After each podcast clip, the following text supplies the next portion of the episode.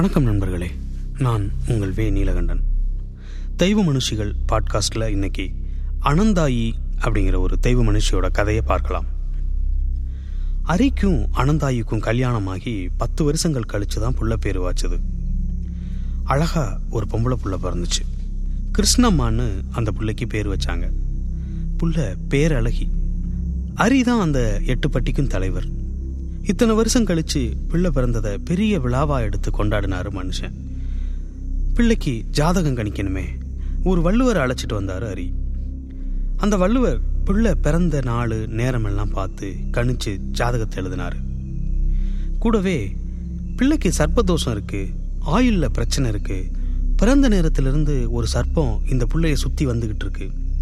சேதாரம் இல்லாம தீக்கணும்னா ஒரு யோசனை சொல்றேன் செய்தியலான்னு கேட்டாரு. இந்த புள்ளதான சோசியர் எங்களுக்கு எதிர்காலம். நீங்கள் என்ன பரிகாரம் சொன்னாலும் செய்கிறோம் நாங்கள் அரியும் அனந்தாயியும் சர்ப்பத்துக்கு பகை கீரி. தோஷம் நீங்கணும்னா ஒரு கீரி பிள்ளையை பிடிச்சாந்து வீட்டில் வளர்க்கணும்னாரு சோசியர். உடனடியாக ஆளுகளை மலைக்காட்டுக்கு அனுப்பி ஒரு கீரி பிள்ளையை பிடிச்சார சொன்னார் அரி. அவங்களும் சொன்ன மாதிரியே ஒரு குட்டி கீரியை பிடிச்சிட்டு வந்தாங்க. காட்டுக்குள்ளே ஆடியோடி திரிஞ்ச கீரி தொடக்கத்தில் வீட்டுக்குள்ள அண்டாம முரண்டு பிடிச்சிச்சு. கிருஷ்ணம்மாளுக்கும் கீரியை கண்டா பயம். பக்கத்தில் வரவிடாம அழும். காலம் போக போக கிருஷ்ணம்மாவோட இணங்கி போச்சு கீரி. கிருஷ்ணம்மாவும் ஒரு பொம்மை கணக்காக அது கூட விளையாட தொடங்கினான். வீட்டில் ஒரு குழந்தை மாதிரி ஆகி போச்சு அந்த கீரி. ஒரு முறை அரி அவசர வேலையா வெளியூருக்கு போயிட்டார். அன்னைக்குன்னு பார்த்து வயல்ல அறுப்பு வேலை. ஐம்பது அறுபது கூலி ஆளுங்க வந்து வயல்ல இறங்கிட்டாங்க. அவங்களையெல்லாம் கண்காணித்து வேலை வாங்கணுமே. அனந்தாயி வழக்கம் போல பிள்ளைய கீரிக்கிட்ட ஒப்படைச்சிட்டு இந்த பாரு வேலை முடிஞ்சு வீடு திரும்ப சாயங்காலம் ஆகி போயிடும் பிள்ளைய பத்திரமா பார்த்துக்கோன்னு சொல்லிட்டு ரெண்டு பேருக்கும் தீனியெல்லாம் எடுத்து வச்சுட்டு கிளம்பிட்டா.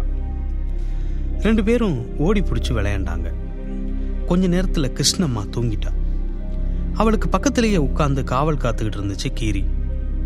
அப்பொன்னு பார்த்து ஏதோ சரசரன்னு சத்தம். வாசம் பிடிச்சிருச்சு கீரி. ஒரு நல்ல பாம்பு அந்த பக்கமா ஊர்ந்து வருது. ஆக்ரோஷமா எழுந்துருச்சு கீரி வாசனை வந்த திசையில கண்ணை நல்லா உருட்டி தேடிச்சு. பாம்பு நேரா கிருஷ்ணம்மா படுத்திருக்கிற தொட்டிக்கிட்ட வருது. ஒரே பாய்ச்சல். பாம்போட கழுத்துல இருந்துச்சு கீரியோட வாய். பாம்பும் போராடுது. ரெண்டுக்கும் பெரிய சண்டை. உருண்டு பிறண்டு அடிச்சு பிடிச்சு பாம்பை துண்டு துண்டா கடிச்சு போட்டுருச்சு கீரி. வீடெல்லாம் ஒரே ரத்தம். கீரி உடம்புலையும் ரத்தம் அப்பி இருக்கு கிருஷ்ணம்மா இது எதுவுமே தெரியாம தொட்டில நல்லா தூங்கிட்டு இருக்கா கீரி அப்படியே வெளியில வந்துச்சு. நேரா அனந்தாயி வேலை செய்யற வயக்காட்டுக்கு ஓடிச்சு. கீரி மட்டும் தனியா வர்றத பார்த்து அனந்தாயிக்கு அதிர்ச்சியா போச்சு. உடம்பெல்லாம் ரத்தமா வேற இருக்கு. பதறி போயிட்டா. கீரி இருந்த நிலைய பார்த்து அது புள்ளைய கடிச்சு கொண்டுட்டு வந்திருக்குன்னு நினைச்சிட்டா பாவி மாமா. ஐயோ என் பிள்ளைக்கு என்னாச்சு? கடிச்சு கொன்னிட்டியா?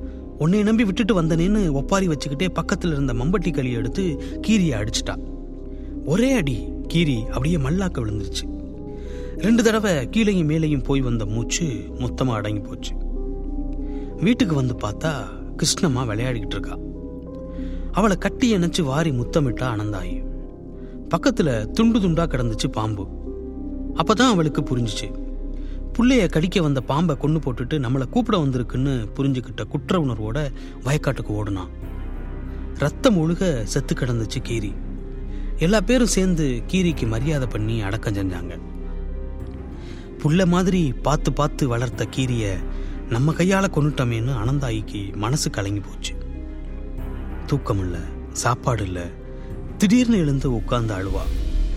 வேலை வெட்டி செய்யறதில்ல. அரிக்கி பயமா போச்சு. என்னென்னவோ சொல்லி தேத்தி பார்த்தார். அவன் மனசு ஆறல. சோசியரை அழைச்சு இவ இப்படி கிடக்குறாளே கீரியை கொன்னதுக்கு என்ன பரிகாரம்னு கேட்டாரு. தீர்த்த யாத்திரை போய் தலைமுழுகிட்டு வாங்க பாவம் தீரும்னாரு ஜோசியர் சில உறவுக்காரங்களை அழைச்சிக்கிட்டு பாபநாசம் போனாரு ஹரி. தலைமுழுகி பரிகாரம் பண்ண ராவாயிருச்சு. தங்கிட்டு காலையில போலாம்னு உறவுக்காரங்கள்லாம் சொன்னாங்க. அங்கிருந்த மடத்துல எல்லாரும் தங்கினாங்க. நடுராத்திரி எழுந்து கரப்பக்கம் ஒதுங்கினாரு ஹரி. அங்க கிடந்த ஒரு நாகப்பாம்பு காலில் ஏறி அவரை கொத்திருச்சு. அந்த இடத்துலயே நுரதள்ளி செத்து போனாரு ஹரி. காலையில் எழுந்து பார்த்த உறவுக்காரங்கள்லாம் அதிர்ந்து போனாங்க. அனந்தாயிக்கு செய்தி போச்சு. ஏற்கனவே தளர்ந்து போயிருந்த மகராசி மயக்கம் போட்டு விழுந்துட்டா. எல்லாரையும் பாபநாசம் வர சொல்லி அங்கேயே எரியூட்டிட்டு ஊருக்கு வந்தாங்க. புருஷன் செத்து ஒரு மாசமாச்சு.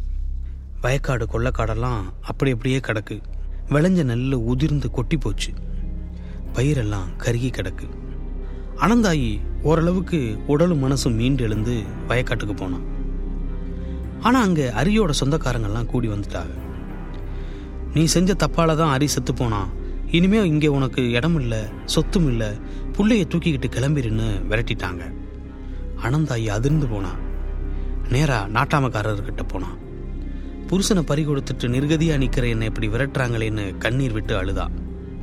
நாட்டாமக்காரரை அரியோட சொந்தக்கார ஆளுக பை நிறைய காசு கொடுத்து நல்லா கவனிச்சிட்டாங்க. அவரும் விசாரிக்கிற மாதிரி விசாரிச்சுட்டு அவங்க சொல்கிறதான் நியாயம் நீ ஊரை விட்டு போயாகணும்னு தீர்ப்பை சொல்லிட்டாரு.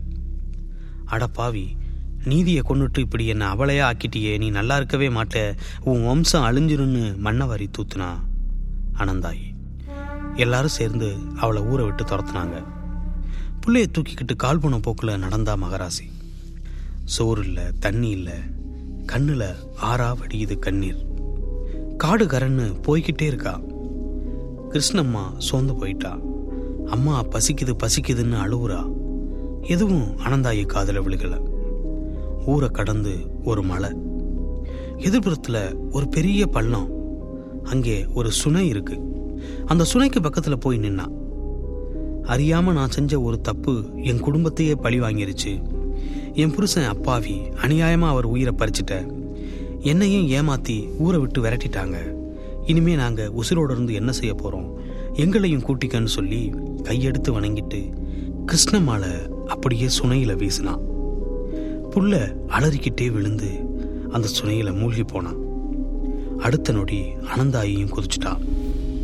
அவ குதிச்ச வேகத்துல சுனை நீரெல்லாம் அதிர்ந்து அடங்குச்சு. மழைன்னா மழை? அது வரைக்கும் பெய்யாத மழை. ஊரெல்லாம் அடிச்சு வெளுக்குது. ஒரு வாரமாச்சு விடலை. சுனை பொங்கி ஊருக்குள்ள தண்ணி வருது. பரணி மேலே ஏறி உட்கார்ந்துருக்காரு நாட்டாமைக்காரர். அவர் வீட்டுக்குள்ள சிறுசும் பெருசுமா ரெண்டு உடல் மிதந்து வருது. மிரண்டு போய் தண்ணியில குதிச்சு அடையாளம் பார்க்கறாரு அனந்தாயும் கிருஷ்ணம்மாளும். தாயே தெரியாம தப்பு பண்ணிட்டேன். என்னை மன்னிச்சிருன்னு சொன்னவரை இழுத்துக்கிட்டு போகுது வெள்ளம். சுவர்லையும் தூண்லையும் மோதி ஆள் உருத்தெரியாம போயிட்டார். படிப்படியா மழை விட்டுச்சு. இந்த அழிவுக்கு காரணம் அனந்தாயியோட கோபம்தான்னு மக்களுக்கு புரிஞ்சு போச்சு. அவன் நினைவா ஒரு நடுகள் வச்சு சாமியா கும்பிட ஆரம்பிச்சாங்க. வழி வழியா அந்த வழிபாடு வளர்ந்துச்சு. அனந்தாயி இப்ப ஸ்ரீவைகுண்டத்தில் இருக்கா. அவளை எல்லாரும் சந்தனமாரி சந்தனமாரின்னு அழைக்கிறாங்க. எல்லாருக்கும் அன்பையும் ஆசீர்வாதத்தையும் அள்ளி கொடுத்துக்கிட்டு உட்கார்ந்துருக்கா ஆனந்தாயி.